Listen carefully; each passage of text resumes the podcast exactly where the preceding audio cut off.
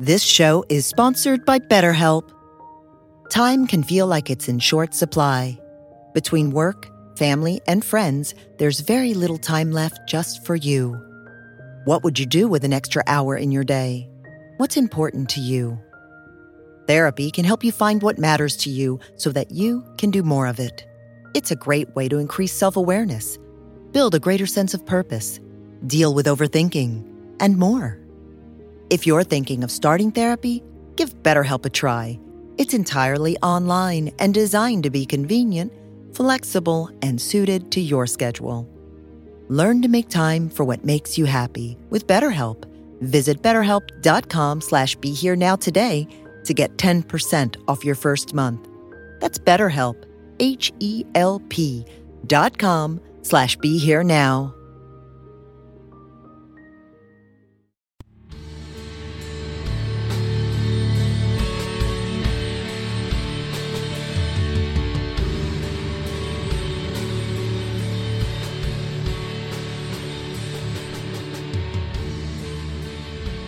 Everyone. This is Chris Grosso with the Indie Spiritualist podcast on the Be Here Now network. And my guest today is a dear friend of mine, Preston Fussell. Preston, thank you so much for taking the time to be with me today. Oh, thank you for having me. Yeah, definitely my pleasure. Um, I'm super excited about this conversation because uh, it's really, I think, unlike any I've had on the show before. And I mention that because usually when I read bios, you know, they're a short paragraph or so. But, um, and that's what Preston sent me. But I intentionally wanted to read a longer version of his accomplishments because uh, one, I'm a, a, huge fan of Preston and his work, and uh, I'm just really impressed with everything he's done. And two, a lot of listeners on this network may not be familiar with uh, what we're going to be talking about. So, kind of want to give you a little extra background before we jump into this conversation. So, that said, Preston Fussell is an award winning novelist, journalist, and screenwriter whose work has appeared in Fangoria magazine, Rumor magazine, Scream magazine, and on Cinedump.com. In 2011, he graduated uh, cum laude from Sam Houston State University with a BS in psychology and part of Psi Chi, the National Psychology Honors Association. Fussell's horror journalism career began writing DVD reviews for Rue Morgue magazine in 2013 before moving on to feature stories for the publication, contributing to three cover stories over the course of his four year stint with them. From 2015 to 2017, Fussell continued writing for Rue Morgue and making occasional contributions to Scream, while also coming on board as the assistant editor of Cinedump.com a general pop culture website. During this period, Fussell received multiple Rondo Award nominations, which I believe you've won three of those, correct? No, I'm still yet to win a Rondo. Oh, okay. Um, I'm holding out hope for next year, though. Okay, but you, hey, nominations are huge. So, okay. Uh, for his insightful uh, profiles on legendary figures in the entertainment community, including author Herman Raucher and actress Kelly Maroney ultimately amassing four, uh, four nominations. Written in 2014, Fussell's manuscript for Our Lady of the Inferno, an homage to the horror films of the 1980s, gained the attention of Dallas Sonier, CEO of the Dallas based company or production company Cinestate, which had recently acquired the legendary Fangoria magazine. Sonier purchased both the publishing and film rights to the manuscript in addition to hiring Fussell as a staff writer for Fangoria and creative executive for Cinestate in the later capacity. Uh, Fussell finds and helps acquire scripts and future product projects for the company's film production wing. Since its publication by Fangoria, Our Lady of the Inferno has received overwhelming praise from both the horror community and the literary world, being named one of the 10 best horror books of 2018 by BloodyDisgusting.com and winning the 2019 Independent Book Publishing Award for Horror. Continuing to work in the Fangoria corporate offices in Dallas, Preston is a regular fixture on the company's social media platforms, providing commentary alongside Fangoria's social media director, Natasha, is it Pesqueta? Uh, oh, Pasetta. Pasetta, thank you. On a variety of horror films and multimedia. He is currently working on a script for a film adaptation of Our Lady of the Inferno and serving as co producer on a fully cast audio adaptation alongside Mark Miller, Clive Barker's former production partner, and a Rondo recipient for his restoration of the director's cut of Nightbreed. The drama will feature the voices of Barbara Crampton, Doug Bradley, and Mick Garris. So again, Preston, welcome so or welcome to the show and thank you so much for being with me.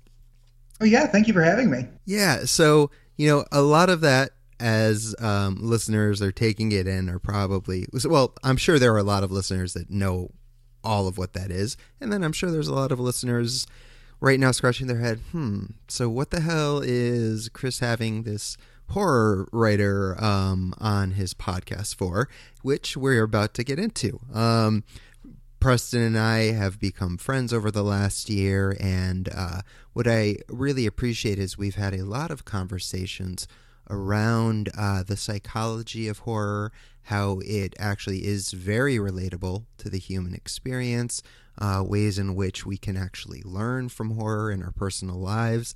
Uh, but we're going to get into all of that later what I like to do, Preston, on my podcast is um, give my guests, uh, however long they'd like, to start out and give us kind of your backstory. I know we just covered a lot of the highlights of your life, but essentially, you know, you can start wherever you'd like from childhood, teenage years, um, and just tell us about Preston and Preston growing up and what led you to where you are today. Uh, yeah, I was uh, born in Houston. Uh, my uh, father worked for the phone company during the period when computers were first really becoming a force in the office and first becoming a force in telecommunications. Hmm. And uh, he was a lineman at the time and he had signed up for this program where if you agreed to work for the company for X number of years, they would uh, train you in uh, using uh, computers. Yeah. And so he uh, he did that, and then when I was 18 months old, he was transferred to work in the uh, headquarters, One Bell Center in uh, St. Louis, Missouri. grew up in Missouri from time that I was 18 months until I was 11, and then he got transferred to work on the Y2K project for Southwestern Bell, which for wow. some reason was based out of Tulsa, Oklahoma, and. Mm. And so, from the time that I was 11 until the time I was 18, uh, lived in Tulsa, which was a radically different experience from St. Louis. I had a uh, had a very kind of tonally bifurcated childhood, the, uh, the, the urban years and then the rural years, which I think gave me a uh, very unique set of perspectives on the world. Sure. Uh, and then after I, uh, shortly after I turned uh, 18, moved uh, back to Texas, where I've been ever since. Bounced around from Houston to San Antonio to uh, Dallas now, with a very brief stint back in Tulsa. Somewhere in between all of that, I uh, spent a summer living with my brother back in 2009. Um, I've always wanted to be a writer. Uh, when I was six years old, the principal at our school decided to retire and all of the elementary school students were tasked with writing stories about why she was leaving the school. Mm. And I came up with this very strangely elaborate story that the students were behaving too well and there was this incentive program at the school at the time where if you were a well behaved student, you got like this little gold slip of paper that you could redeem for like little goodies and gifts. And in my story, she was getting overwhelmed with how many of these were being handed out and was afraid that the, the school wasn't going to be able to redeem them all. And so she broke into the school one night and vandalized the school and blamed it on all the students. But then the police found out. And so she was leaving the school because she had to go on the run now. Oh my god. And I write this story and I turn it in. My teacher reads it, and then my uh, my teacher leaves her her aide in charge of the classroom. She leaves and she comes back and she says, "Preston, you need to go to the principal's office." And I'm thinking to myself, "Oh no, what have I done? I've gone too far." Right. Uh, and I get taken down to the principal's office, and my first grade teacher sits me down and she says, "Read Mrs. Pellicer your story." And uh, Oh, no, no, this was Mrs. Tomei. It was the it was the assistant principal. Mrs. Pellicer left later. I said, read it to Mrs. Tomei, mm. and I, I, sit there and I read it to her, and then my first grade teacher and the vice principal just burst out laughing.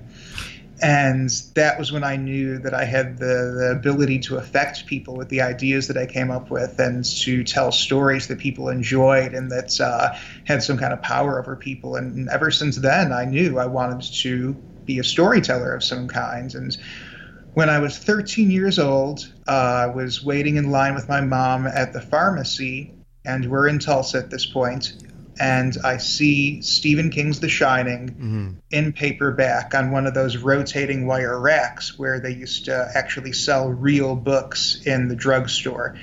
Uh, and it was the first real adult book that I was interested in. I had read all of those great illustrated classics for kids, and I had read, you know, uh, the Goosebumps series, right. and I'd read all these junior novelizations. But I decided I'm 13 now, I'm a teenager. I want to read a real book, and I was aware of the Jack Nicholson movie, even though I'd never seen it at the time. And Jack Nicholson was my favorite actor. And I said, Mom, I want to read The Shining. And to her credit, my mom says, "Sure, why not?" and wow. buys 13-year-old me The Shining.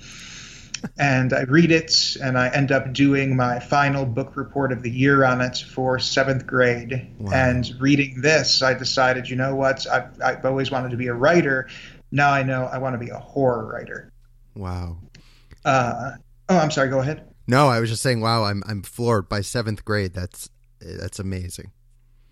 Yeah, I, I've uh, one of my uh, roles here at Cinestates is, for lack of a better word, super reader. Uh, our uh, vice president, uh, Amanda Presmyk, she recently did an interview with uh, Dread Central where she said that uh, she thinks that I'm one of the fastest readers she knows. Wow. And I joke, I joke that that's like a superpower that has an origin story. Um, for the first four years of school, I went to a Catholic school in St. Louis, and then I ended up in the public school system in Oklahoma. And I didn't realize it at the time, and maybe my parents didn't either. But the uh, the academic regimen at the Catholic school was light years ahead of what the the public school system's uh, curriculum was. And in fifth grade, I was already reading at a tenth grade level. And Jeez. for my English and literature classes in fifth grade, I was literally coming in, sitting down. You know, we had worksheets or we had reading assignments, and I would literally be done within the first 10 minutes of a two hour class. And my fifth grade English and literature teacher had all these bookshelves in her classroom stocked with the, the you know the great illustrated classics. She had uh, all the Goosebumps books, the Animorphs books, and so for essentially an entire year, I would come to school every day and just read a book for two hours straight. And I made it a personal goal to finish all of the great illustrated classics that she had on this, uh, I think it was a red bookshelf over in the kind of the right hand corner of the classroom from where I faced it. Yeah. And so I spent this year, like, you know, really honing my reading capabilities and comprehension capabilities in this effort to try and finish all the books on this one particular shelf. And I joke that's the that's the origin story for my my reading superpowers. So I don't mean to to interject here, but it's funny you mentioned both Stephen King and superpowers because um, since we're kind of in the horror uh, sci-fi, you know, vibe here. I'm going to ask you to, you know, work on telepathically sending me those reading superpowers because uh, I need them. I, you know, just about me really quick. Um, and I'm going to talk about this later. Um, I am a slow reader because up until recently, uh, I read a lot of nonfiction. I'm a big nerd. I love like uh, neuroscience and physics and, you know, uh, just learning about like human nature and the universe. So, uh, you know, I, I read slowly so that I could really absorb it. And now, um, again, which we'll talk about in a little bit when we get to your book, I've like rekindled my love of fiction. Um, and so I'm going to be a guest on an NPR show on October 25th. They gave me a copy of Stephen King's new book, The Institute, which I'm absolutely loving, and I'm reading as fast as I can. But like, I'm only on. I think I just crossed over 200 page 200 last night, and I still have like over 300 to go. And with my schedule, it's like I need this reading superpower. So you know, Preston, I'm gonna need you to help me out with that. Um, we can talk about that later. But anyway, so you read all these books, which is absolutely amazing because I hated reading until 24. I now have the words bookworm tattooed across my knuckles because books are the most like important thing to me. But um, so you're you're uh, this incredible reader. Uh, so please continue. Oh well, uh, so you know, uh, throughout the remainder of middle school, high school, I know that I want to be a writer. I know now that I want to be a horror writer. Uh, but at the same time, I had a kind of a very realistic of the writing profession that I was going to need to have some kind of day job and then support myself uh, with that while I was trying to pursue a writing career. Mm. And I really came of age around the time of CSI when that, you know, just exploded and became a huge phenomenon. And right. then they came out with the. Uh, the film adaptation of Hannibal and then the the remake of Red Dragon with Ralph Fiennes, and yeah. I was just really you know inspired by all of this and decided. Uh, oh, you know, you're interested in the, the, the, dark side of humanity anyway, and uh, you know, something about this just connected with me. And I said to myself, well, I'm going to go into uh, forensic psychology. Yes. And I'm going to uh, be one of these uh, investigators, and I'm going to, you know, help catch serial killers. And yeah, I'm 16 at the time. Uh, kind of like uh, and, the Dexter vibe. Yeah. Yeah. Cool. And uh, so after I got out of high school, and I say I got out of high school, I dropped out of high school. Uh-huh. Uh, the uh, what would have been my senior year, there were these very severe budget cuts to a bunch of the electives. Mm at my high school. And in Oklahoma at the time, your senior year, the only required class was an English class. So you went to school, you had one English class, and then six electives. And three weeks before my senior year was scheduled to start, I get a phone call, and it's the school telling me that every single elective I have signed up for has been canceled as a result of budget cuts. And I need to come down and choose six new electives and it's stuff like weightlifting or gym or track. And yeah. at the time, I weighed 300 pounds. I don't think that I saw the sun more than 30 minutes a day. Wow. Um, uh, I could choose uh, bands, and I hadn't picked up a musical instrument since I was 10 years old. And so I said to my parents, Look, uh, the only required class is English. You know I don't need it uh, if I agree to get a job, will you just let me take the GED test and let me drop out of high school? And they said yes, and I took the GED test and got my GED something to the tune of seven or eight months before I would have graduated high school. Mm. And I went to work as an intern for the Broken Arrow, Oklahoma Police Department. Huh. And I was going in and I was working essentially as an evidence clerk, helping to you know tag evidence as it came in. My uh, big duty was that they were transitioning from having actual in-person auctions at City Hall to this website, and I don't know if it's even still around or not, but it was called StealItBack.com and it was essentially eBay, but all the items on the website came from police department evidence rooms. Oh, and wow. I was helping to spearhead this initiative to catalog and clear all this evidence with the city attorney for representatives from Steal It Back to come out to the evidence room, collect it, and then take it back with them. And I did that from 2003 until the late fall of 2004 uh, ended up going to college, uh, studying abnormal psychology, uh, really seriously pursuing this as a uh, line of work. Yeah. And then several things happened in my personal and my academic life that made me realize uh, maybe this uh, this isn't right for you.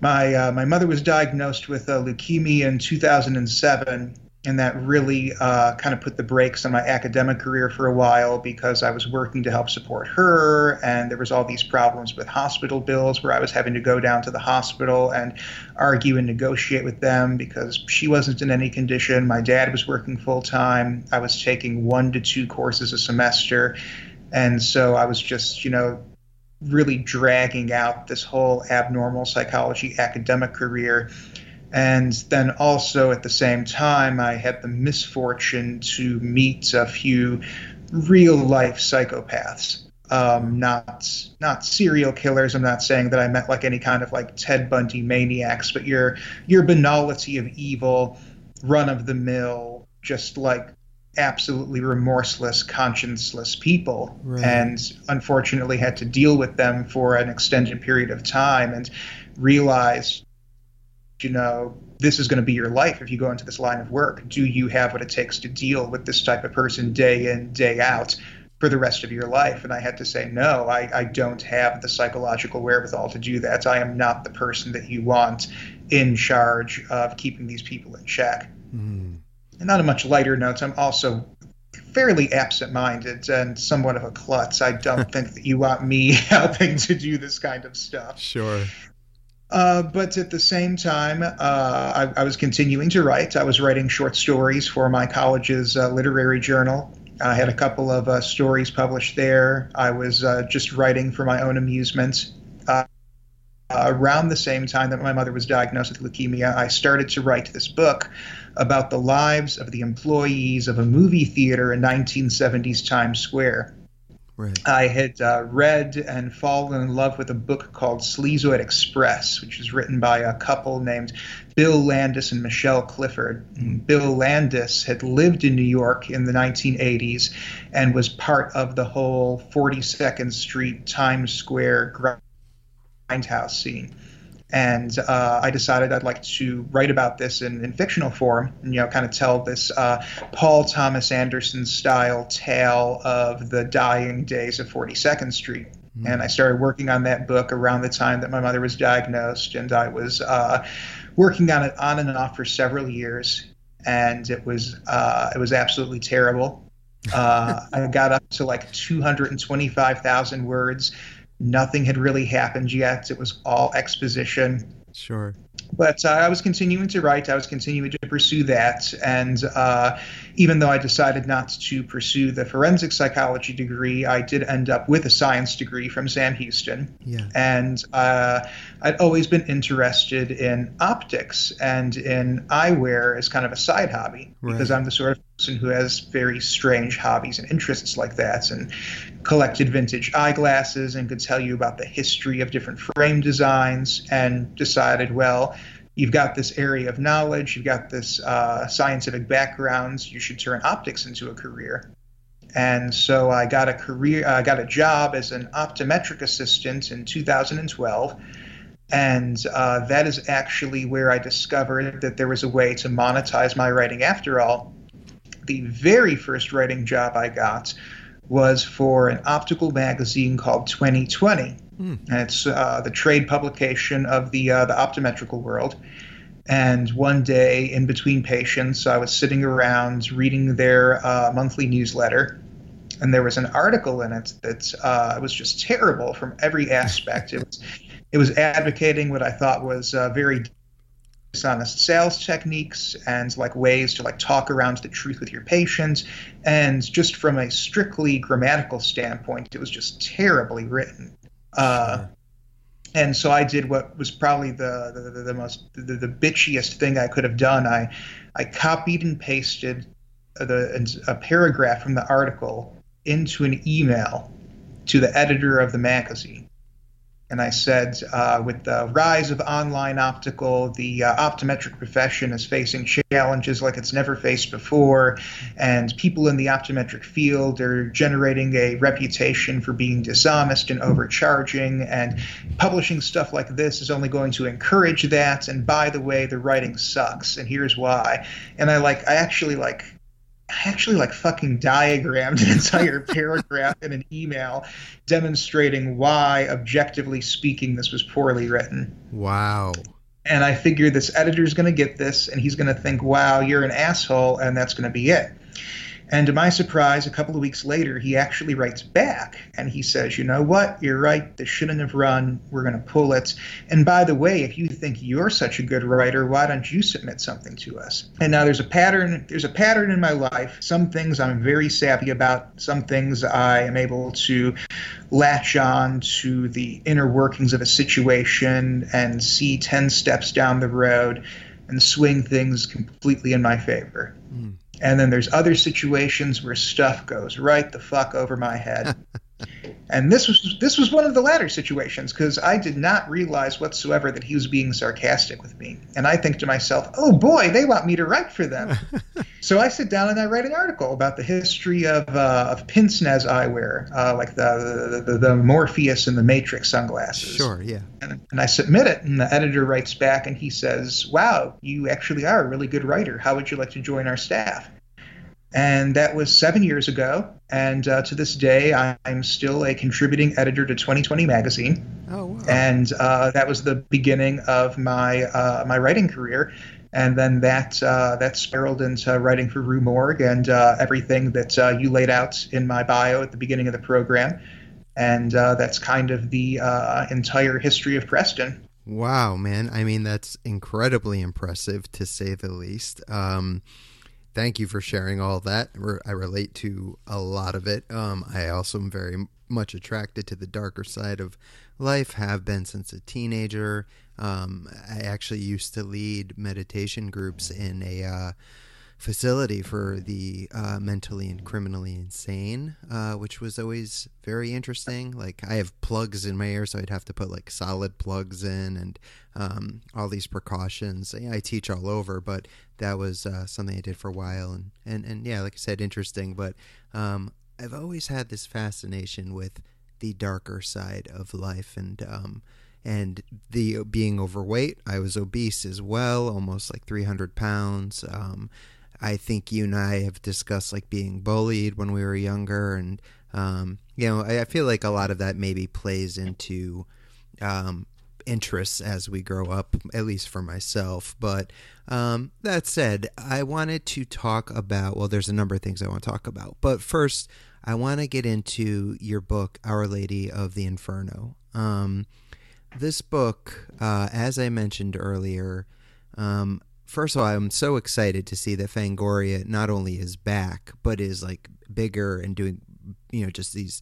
Dallas's vision of Fangoria is incredible. You know, oh let's, yeah, let's do movies, let's do books, let's do podcasts. You know, it's like, wow, welcome back in a huge way. And so, uh, Our Lady of the Inferno, if I'm not mistaken, was the first Fangoria published book or second?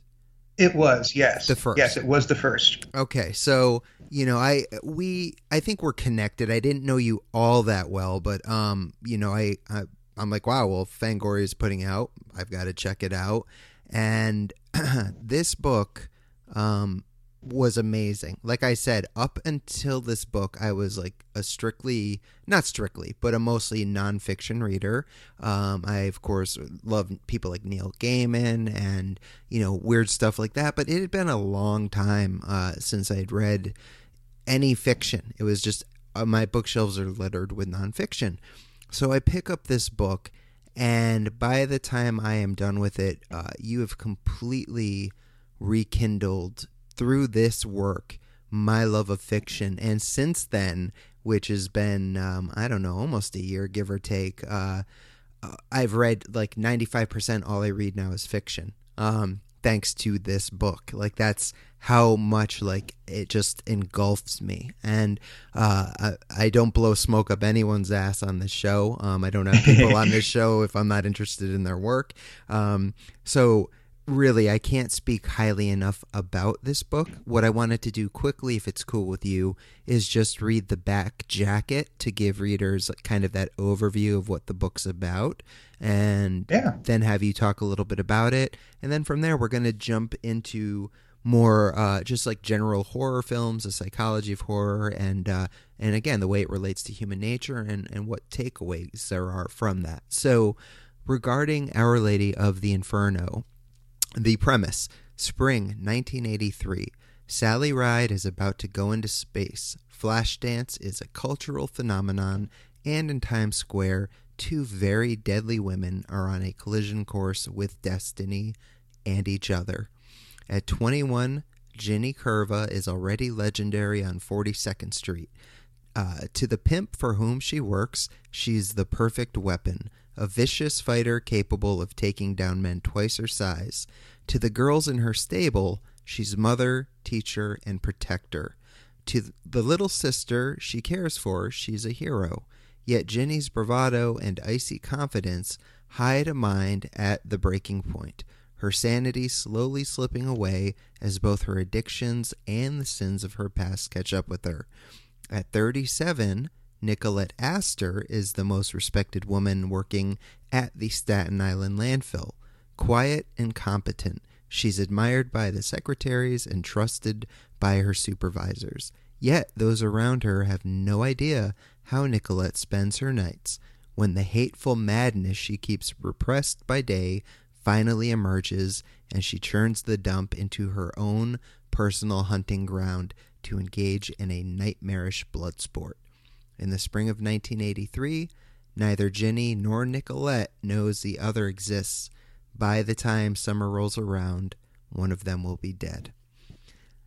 So, I mean, this, like I said, this book was absolutely incredible, kept me engaged. Um, I read it very quickly and um, you know from there again thank you like i you turned me on to people like grady hendrix and then i started seeking out other weird shit from like david wong and other writers and and that's like that's what i read now is all this insane like horror and and just weird shit but so let's talk about this because uh, you had actually written this book uh, what was it like uh, four years or something prior to it actually being picked up by yeah by, so yeah, yeah tell yeah. us about that yeah, I started writing it in June of 2014. Okay.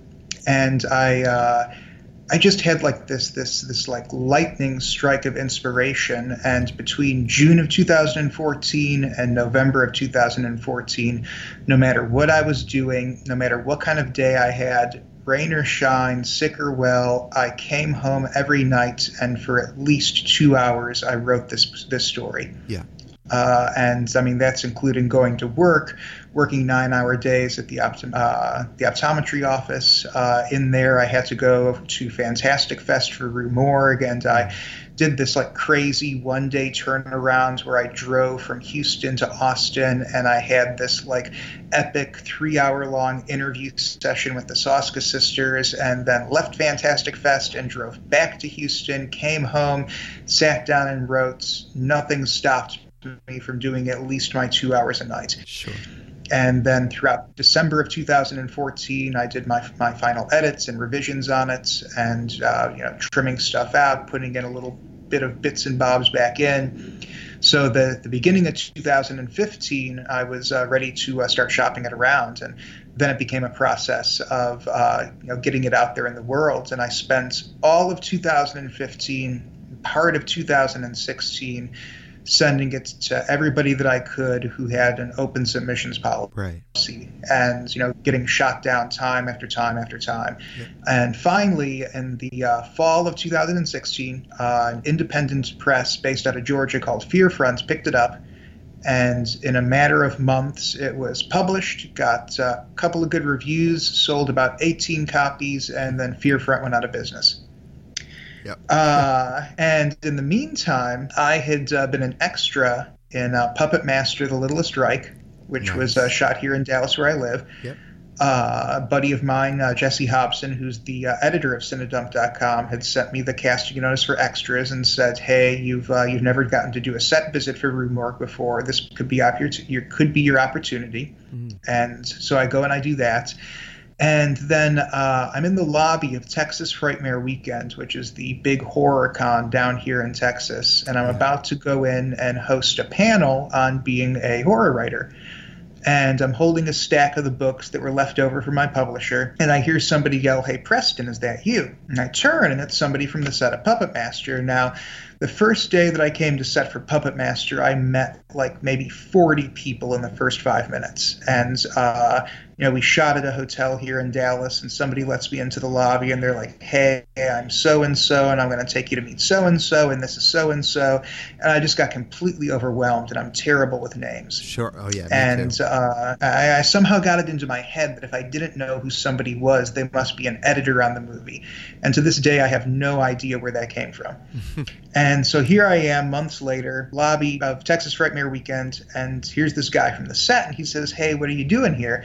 I says, well, I'm going to go write, uh, I'm going to go host this horror panel, and you know, I wrote this book, and yada yada. And he says, well, can I have a copy of it? Uh, I'm on the Puppet Master panel tomorrow. Uh, will you bring me one? I'm thinking, okay, that's strange. Why is an editor for Puppet Master hosting a uh, hosting a panel? Right. And I show up to the panel the next day, and it turns out to be Dallas Sonnier, CEO of Cinestate and the producer of Puppet Master: The Littlest Reich. Hmm.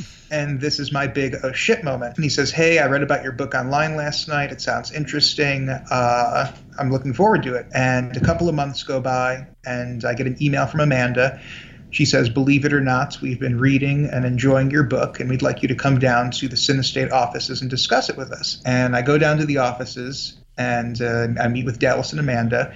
And they say, uh, reason we, we brought you here is because we're interested in purchasing the film rights to this. Do you own it or does your uh, publisher own it?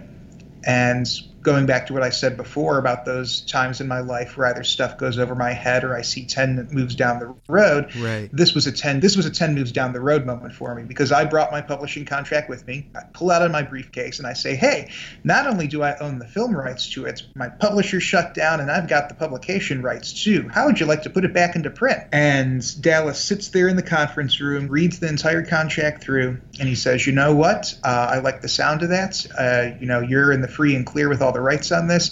I'd like to buy the publication rights from you too. And I'm thinking to myself, you're never going to be in this position again. You're never going to be in this room again. You've got to just go for this. And I say, you know, you're going to print and put my book back into print. You're going to make a movie out of it. Why don't you hire me to work for you too? And wow. he and Amanda kind of smirk at one another, and he says, you know what? I think I might have something for you. And uh, weeks go by, and I sign a bunch of NDA, sign contracts, you know, sell officially sell the rights. Right. And then one night I get a call from Dallas, and he says, uh, you know, I see you've signed everything you need to. I can tell you why I want to make a movie out of your book. Uh, I can tell you why I'm interested in you. I just bought Fangoria magazine. Come work for me. Wow. And what was that like? Hearing that. That was something else. That the, the, the cool thing too is I got that phone call in the lobby of a revival house here in Dallas, the Texas Theater, just about to go in and watch Event Horizon in 35 millimeter. Whoa. And it's like 35 minutes before the movie's going to start, and I take this call in the in the lobby of this historic theater, you know, ready to go in and see this movie. And it's just like you you you, you can't make that up. That it was yeah. just it was just it was just too perfect. Wow. So that's amazing. And so you know, it's you did some rewrites, I'm assuming, or did he just like kind of publish as is and and uh, we put it through one more set of edits, yep. uh, just to make sure that everything was uh, what it needed to be. Took care of a couple of continuity errors. Yep. Uh, there was a couple of uh, grammatical errors that he managed to slip by. Sure. Uh, yep. There's a one scene where a character is described as dressing in one way, and then in another scene he's supposed to be wearing the same clothes he had before, but he's wearing different clothes. But we, we got it cleaned up and in the condition that it needed to be. That's awesome. Well, again, I uh, I want to talk more about the book, but there's so much more I want to discuss, and I'm keeping my eye on the clock. So, you know, reading that background, um, I or the the back jacket of it. If you are a fiction reader, if you enjoy it, it falls under the horror category for sure, but it's not like a, horror in the typical sense. You know, there's a lot of psychological stuff. The story itself, I don't even want to talk about really because it's absolutely amazing. I know you did an overabundance of research um, because it does take place in 80s New York, and you um, deeply researched the setting to get things very accurate. Um, so, you know, I know you went above and beyond. Um, so, this book really, it's something very special, and I highly recommend it. We'll make sure it's linked if you're listening to this on the Be Here Now podcast network. Just scroll down and we'll have a link uh, where you can click on it and check it out. Um, so thanks for for sharing about that.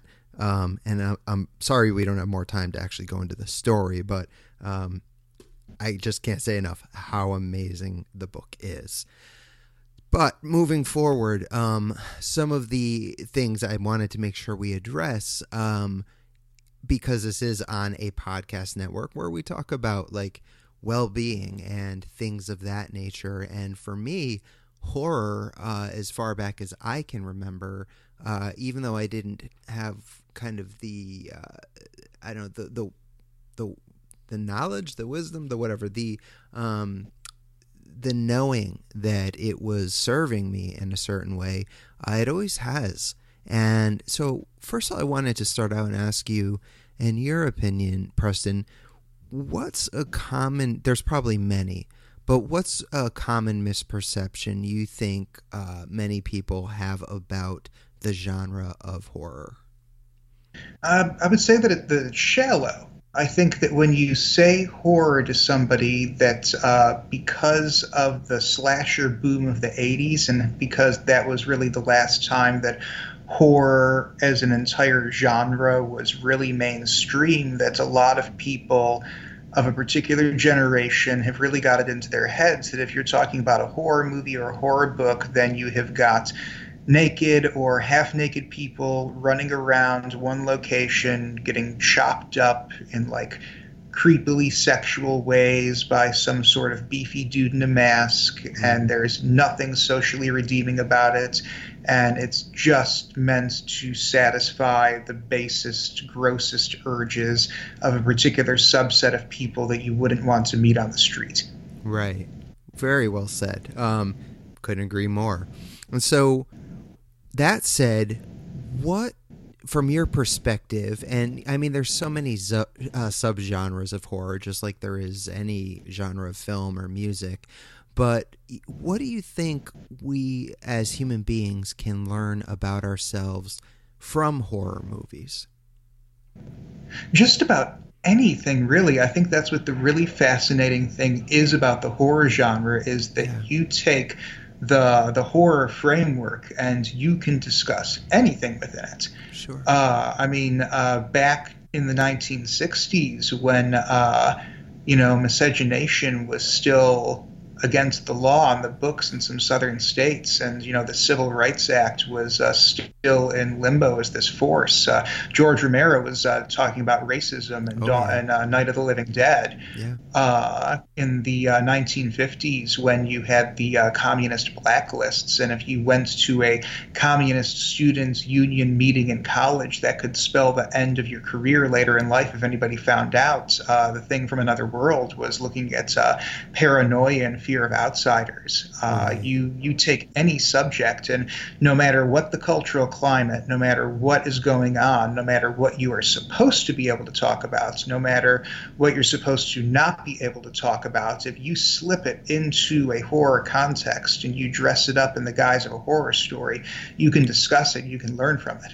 Absolutely. I mean, I think some very contemporary um, examples of that are Jordan Peele's films, Get Out and Us. Um, but you know, going back to what you were saying, you know, I, I had the very good fortune of, I think it was in 2010, sitting down with George Romero and doing an interview with him in his hotel room and really getting into the reasons why, like, um, you know, he did Night of the Living Dead the way that he did, and um, you know, he has said and uh, you know, I think it was David Landis uh, or John Landis, excuse me, who said uh, he doesn't necessarily believe this, but uh, Georgia said that he.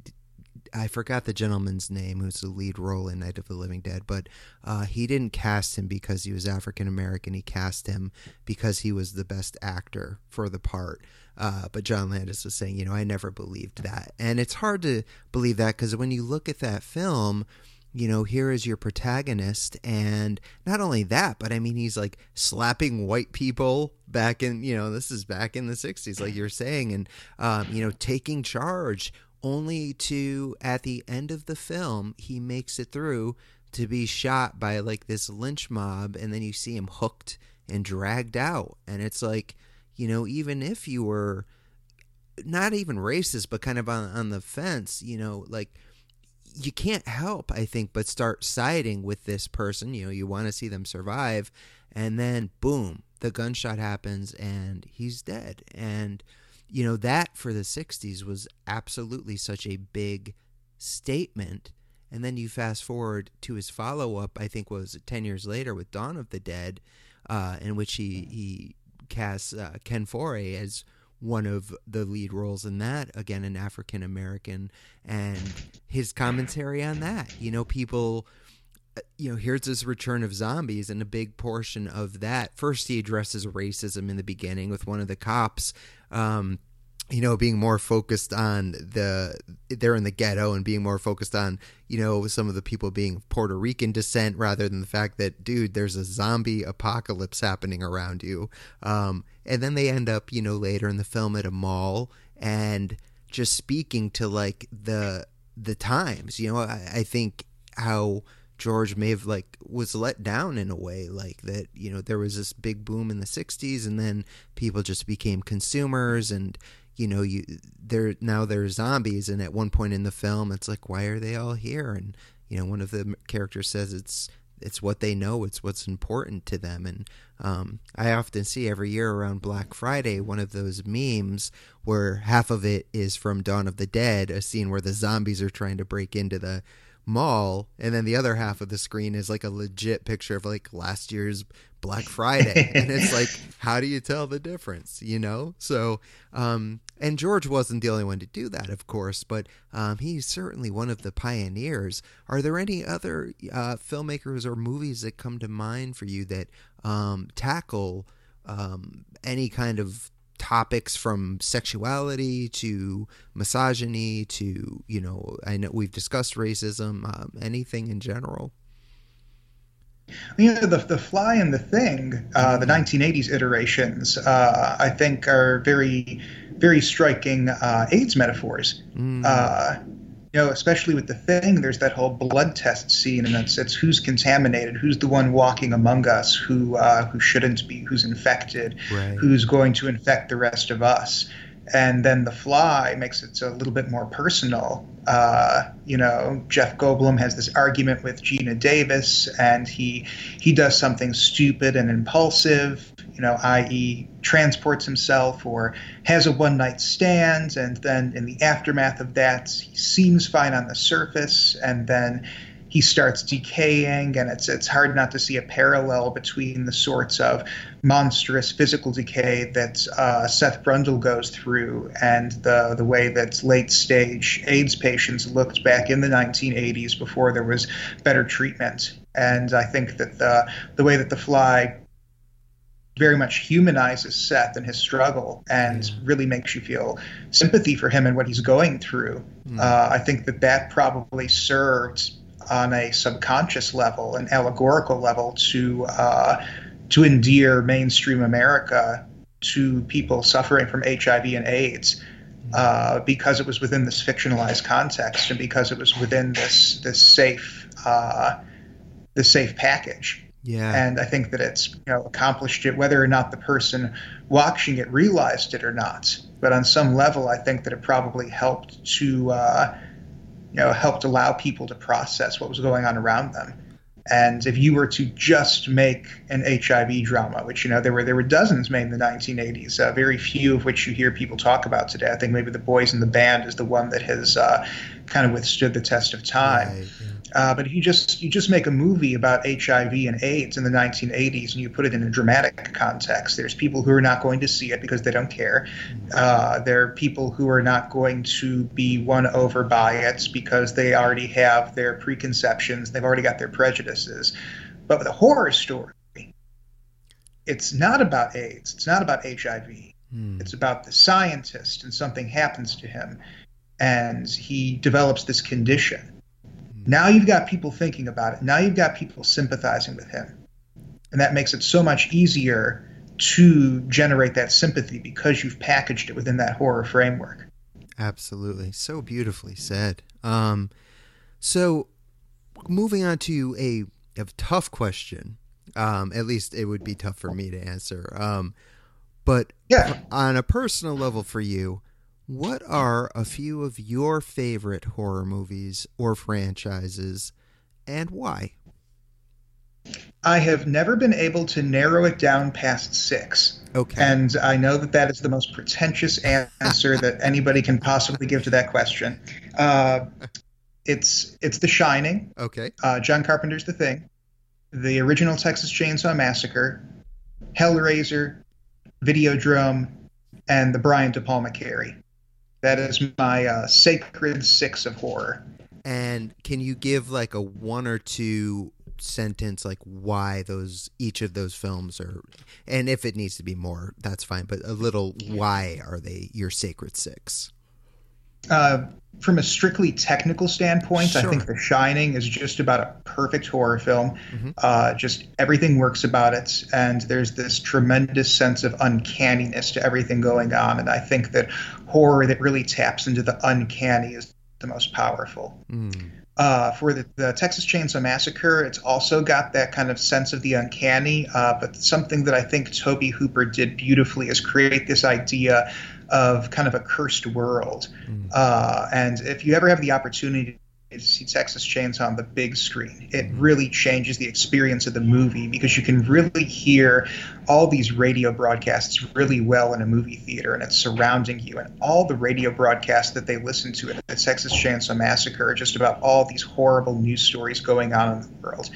And you, you never really learn a lot about these kids, and you get the faintest idea of who they are and what they're doing out there. But there's just kind of this sense watching the Texas Chainsaw that, like, these people were born to be doomed and they were born to die, and we are with them in the final moments of something that has been years in the making. Right Uh, and then, as somebody who's lived in Texas for the majority of his life, I've been in the hill country before. I would not be surprised to know that there are people like Leatherface and his family out there. Right. Uh, people, people from Texas are spooked by the hill country. yeah Um, the thing, the special effects are just amazing. Oh, yeah. Uh, I think that I think that people would be hard pressed today pre- with practical effects to beat the thing.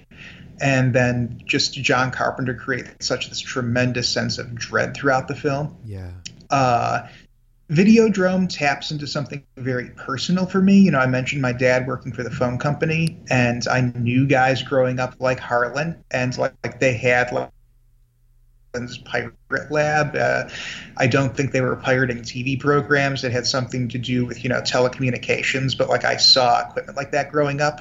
And uh, the the Toronto of 1983 is not that different from the St. Louis of 1986, aesthetically speaking right and uh, with uh, with Videodrome, uh, horror obviously is something very important to me. I love horror movies. I love horror cinema, yeah and so the idea of snuff movies to me have always been particularly frightening. I say that's like a snuff movie is sort of the the black mass of the cinematic universe because movies are supposed to be something fun and enjoyable and something that makes you think and something that brings people together and then the idea that there's a movie it's just like the last moments of somebody's life made for no other reason than like some person's like sick pleasure. It's like if movies are church then snuff movies are the black mass and i think that videodrome did such a wonderful job playing with the, the horror of that Um, Hellraiser, Hellraiser, I think the Cenobites are the coolest monsters to come out of the 80s, aesthetically speaking. Yep.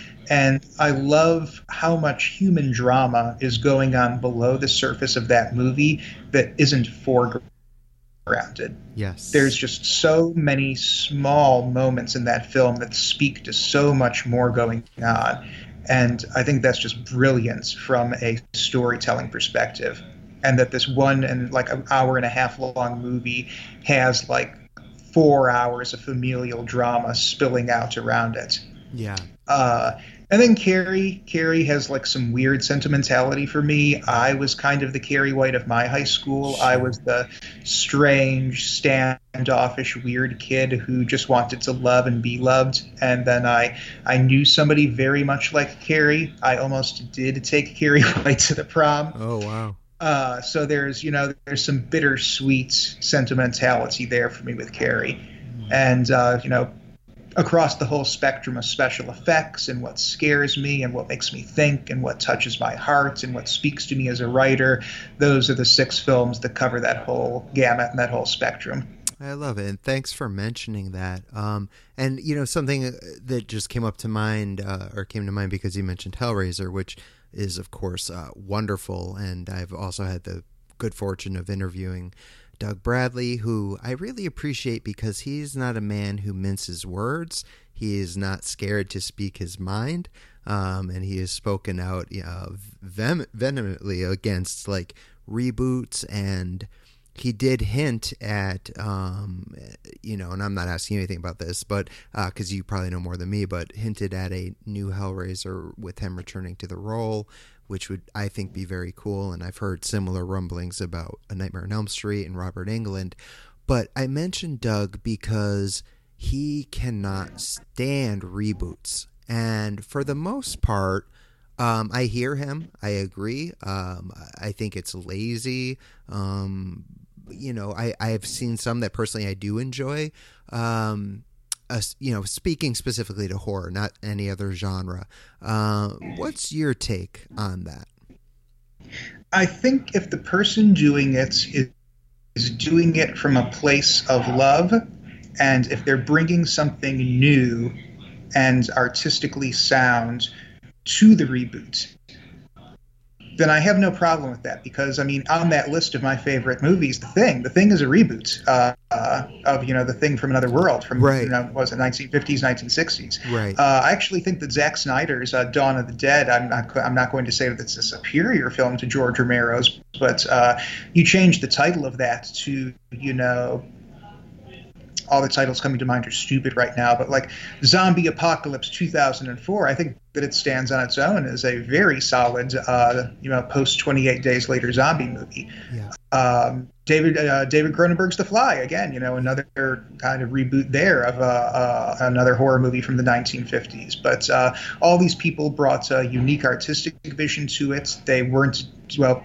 the studios were doing it to cash in on it, but the, right. the directors themselves were doing it for legitimate artistic reasons. And so if you're doing it for that, then I can not only forgive it, but if you do it well, I can get behind it. Right. Uh, God bless Jackie Earle Haley. I thought that he did a pretty pretty decent job as Freddy Krueger, but you know that there was, you know, that that was a mercenary uh, move to uh, reboots A Nightmare on Elm Street. That was not somebody saying, I have a new and unique take on the Freddy Krueger mythos, and I want to bring this franchise into the 21st century, and I want to explore X, Y, and Z. That was New Line Cinema or some suit somewhere, whoever owned the rights to the franchise at the time, saying, hey, let's make $200 million because it's easy. Yeah.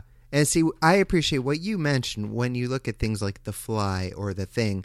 These are movies, you know, that are back, um, you know, what are we talking about? The 80s, um, roughly. And I still think like there was integrity there. Not saying that with the film industry because it's always been about money, but like you mentioned with with the director and the writers, like in in their vision, and uh, I don't see that overall um, with the majority of new reboots. Um, again, it's all subjective, so I'm not here to say what's good or not. It's just my opinion, and and that's all it is. But you know, I get a lot of shit for this. But one reboot that I did like, and I wouldn't even call it a reboot because to me it was a reimagining, was when Rob Zombie redid the Halloween films.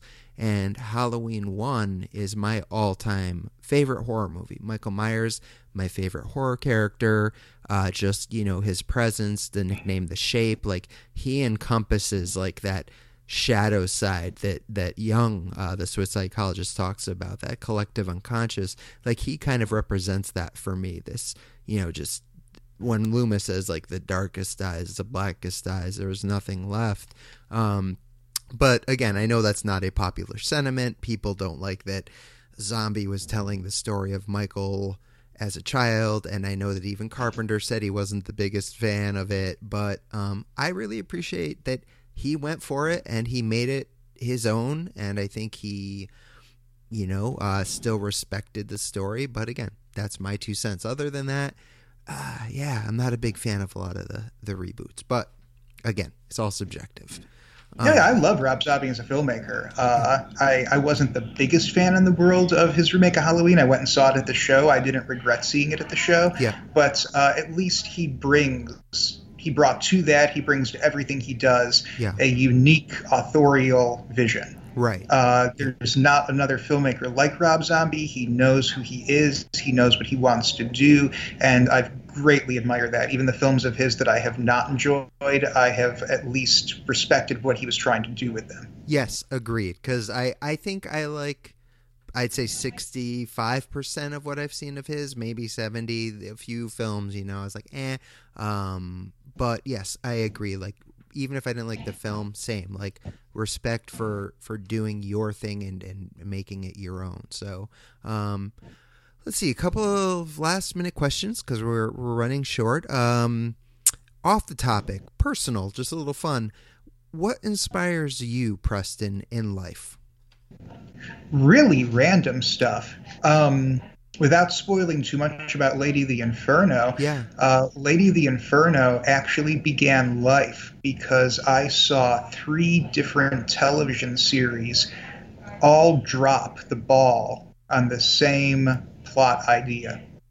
Ah, And I just thought to myself, you guys have got gold here. And you're treating it like a joke or like an afterthought. And this could be done so much better. Do you mind naming Uh, the shows, or would you rather? Okay, uh, we'll see if anybody can pick out what I'm getting at Okay. uh, without spoiling the book. The shows were American Horror Story Season 3, Okay, Dexter Season 3, okay. and The Ven- Venture Brothers Season 3. Ah, Uh, season three. Season 3 of The Venture Brothers, American Horror Story, and Dexter all played with the same idea in different episodes, and they all treat it as kind of a joke. And I thought to myself, no, this is absolutely terrifying if you see it through to its logical conclusion. Hmm. Um, I guess more broadly speaking, it's seeing the possibility in ideas that uh, other people like dismiss or think are jokes Yeah. or don't see through. And then also, I'm also inspired by uh, by very sick jokes. A lot of uh, of my best ideas for stories have started out as really dark, really sick jokes. Uh, actually, I've just finished work on another project recently. It began life as a uh, as a very dark joke about a certain type of movie consumer and the types of movies that this personality type would enjoy. I'm, I'm going to leave that there. I can certainly appreciate that. So, on the flip side, what are you most afraid of in life? I'm not going to put that out there in the world. They- you know, I don't know who's listening to this. I've seen all the Saw movies. I'm not, I don't want to wake up in a room tomorrow like chained like a chained like a bed made out of human skeletons with like some puppet on a TV screen asking me if I'm ready to face my fears. I can respect that. So let me rephrase then. Um, culturally speaking, let's say, so not Preston specifically, but worldwide speaking, what uh, what you know brings fear to you, if anything? Lack of empathy. Hmm. Um, I saw a uh, television movie several years ago about the Nuremberg trials where uh, Alec Baldwin played one of the prosecutors. And I've never read the transcripts of the closing arguments at the actual Nuremberg trials. So I don't know if this is actually from the real transcripts or if this was an invention of the screenwriter. But as part of his closing statements, the Alec Baldwin character says, Evil is the absence of empathy. And that really struck me because when we are not able to see the world through other people's eyes, when we're not able to put ourselves in other people's shoes, when we're not able to find common ground with people, that's when it becomes easy to start hurting them. Uh, so- and so a lack of empathy in the world is what scares me and it seems that there's a there's a tremendous lack of empathy in the world right now. yeah, ever and, uh, growing. Yes, and I mean I'm not just talking about like one side of a political spectrum. I see I see it everywhere. You either agree with me or you're the scum of the earth, right. and Yeah. that's a terrifying perspective to me. Uh, oh, we couldn't agree more on that, and that's why even politically speaking or not, I always, you know, that's why I reiterated earlier, it's subjective, and I try to always, you know, if I like something and someone else doesn't, I don't argue it. That's fine because it's all our personal, you know, opinions, and that's based on our upbringings and the lenses and filters through which have been instilled in us, you know, throughout our lives. So who am I to say I'm right and you're wrong? I mean, when there's certain things such as like racism or homophobia or misogyny, things of that nature, uh, I don't think there's any middle ground whatsoever. But, you know, with general stuff, like what you like, what you don't like. Hey, man, whatever works for you, as long as you're not harming yourself or others, cool. So I really appreciate you saying that. And and I guess just to wrap this up and bring it full circle, uh, I know we've really addressed this, but just to make it concise, why do horror films matter?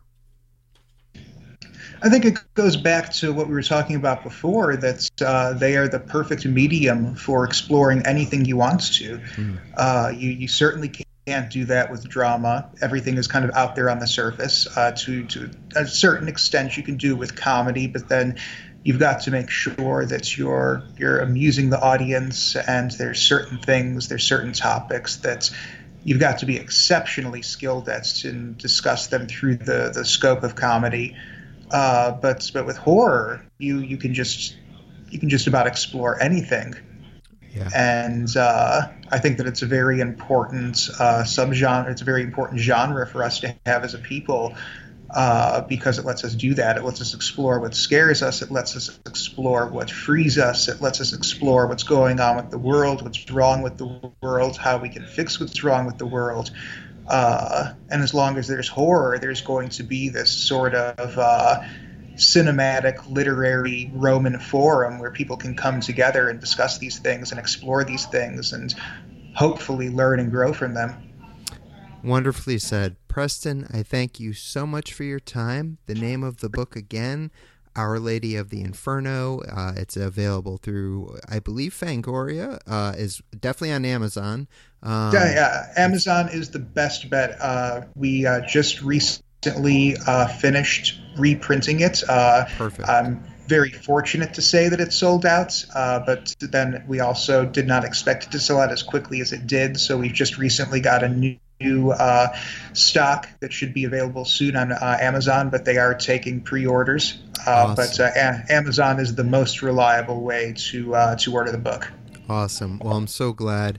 And um, I don't know if you have a website or if anyone wants to keep up with your work, Preston. Is there a way they can follow you? I know you speak and hold panels and are at various events. Is uh, is how can people keep track of you?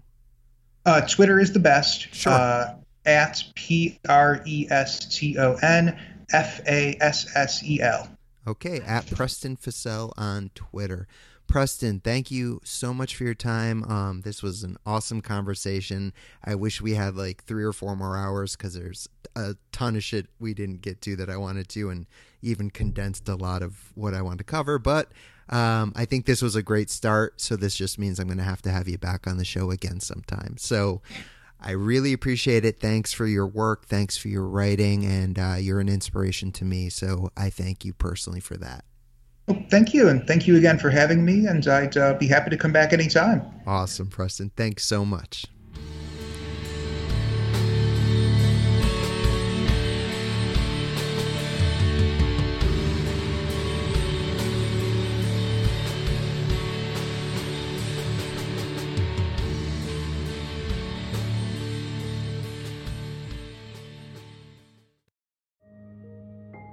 This show is sponsored by BetterHelp. Time can feel like it's in short supply. Between work, family, and friends, there's very little time left just for you. What would you do with an extra hour in your day? What's important to you? Therapy can help you find what matters to you so that you can do more of it. It's a great way to increase self awareness, build a greater sense of purpose, deal with overthinking, and more. If you're thinking of starting therapy, give BetterHelp a try. It's entirely online and designed to be convenient, flexible, and suited to your schedule. Learn to make time for what makes you happy with BetterHelp. Visit betterhelp.com slash be here now today to get 10% off your first month. That's BetterHelp, H-E-L-P dot com slash be here now.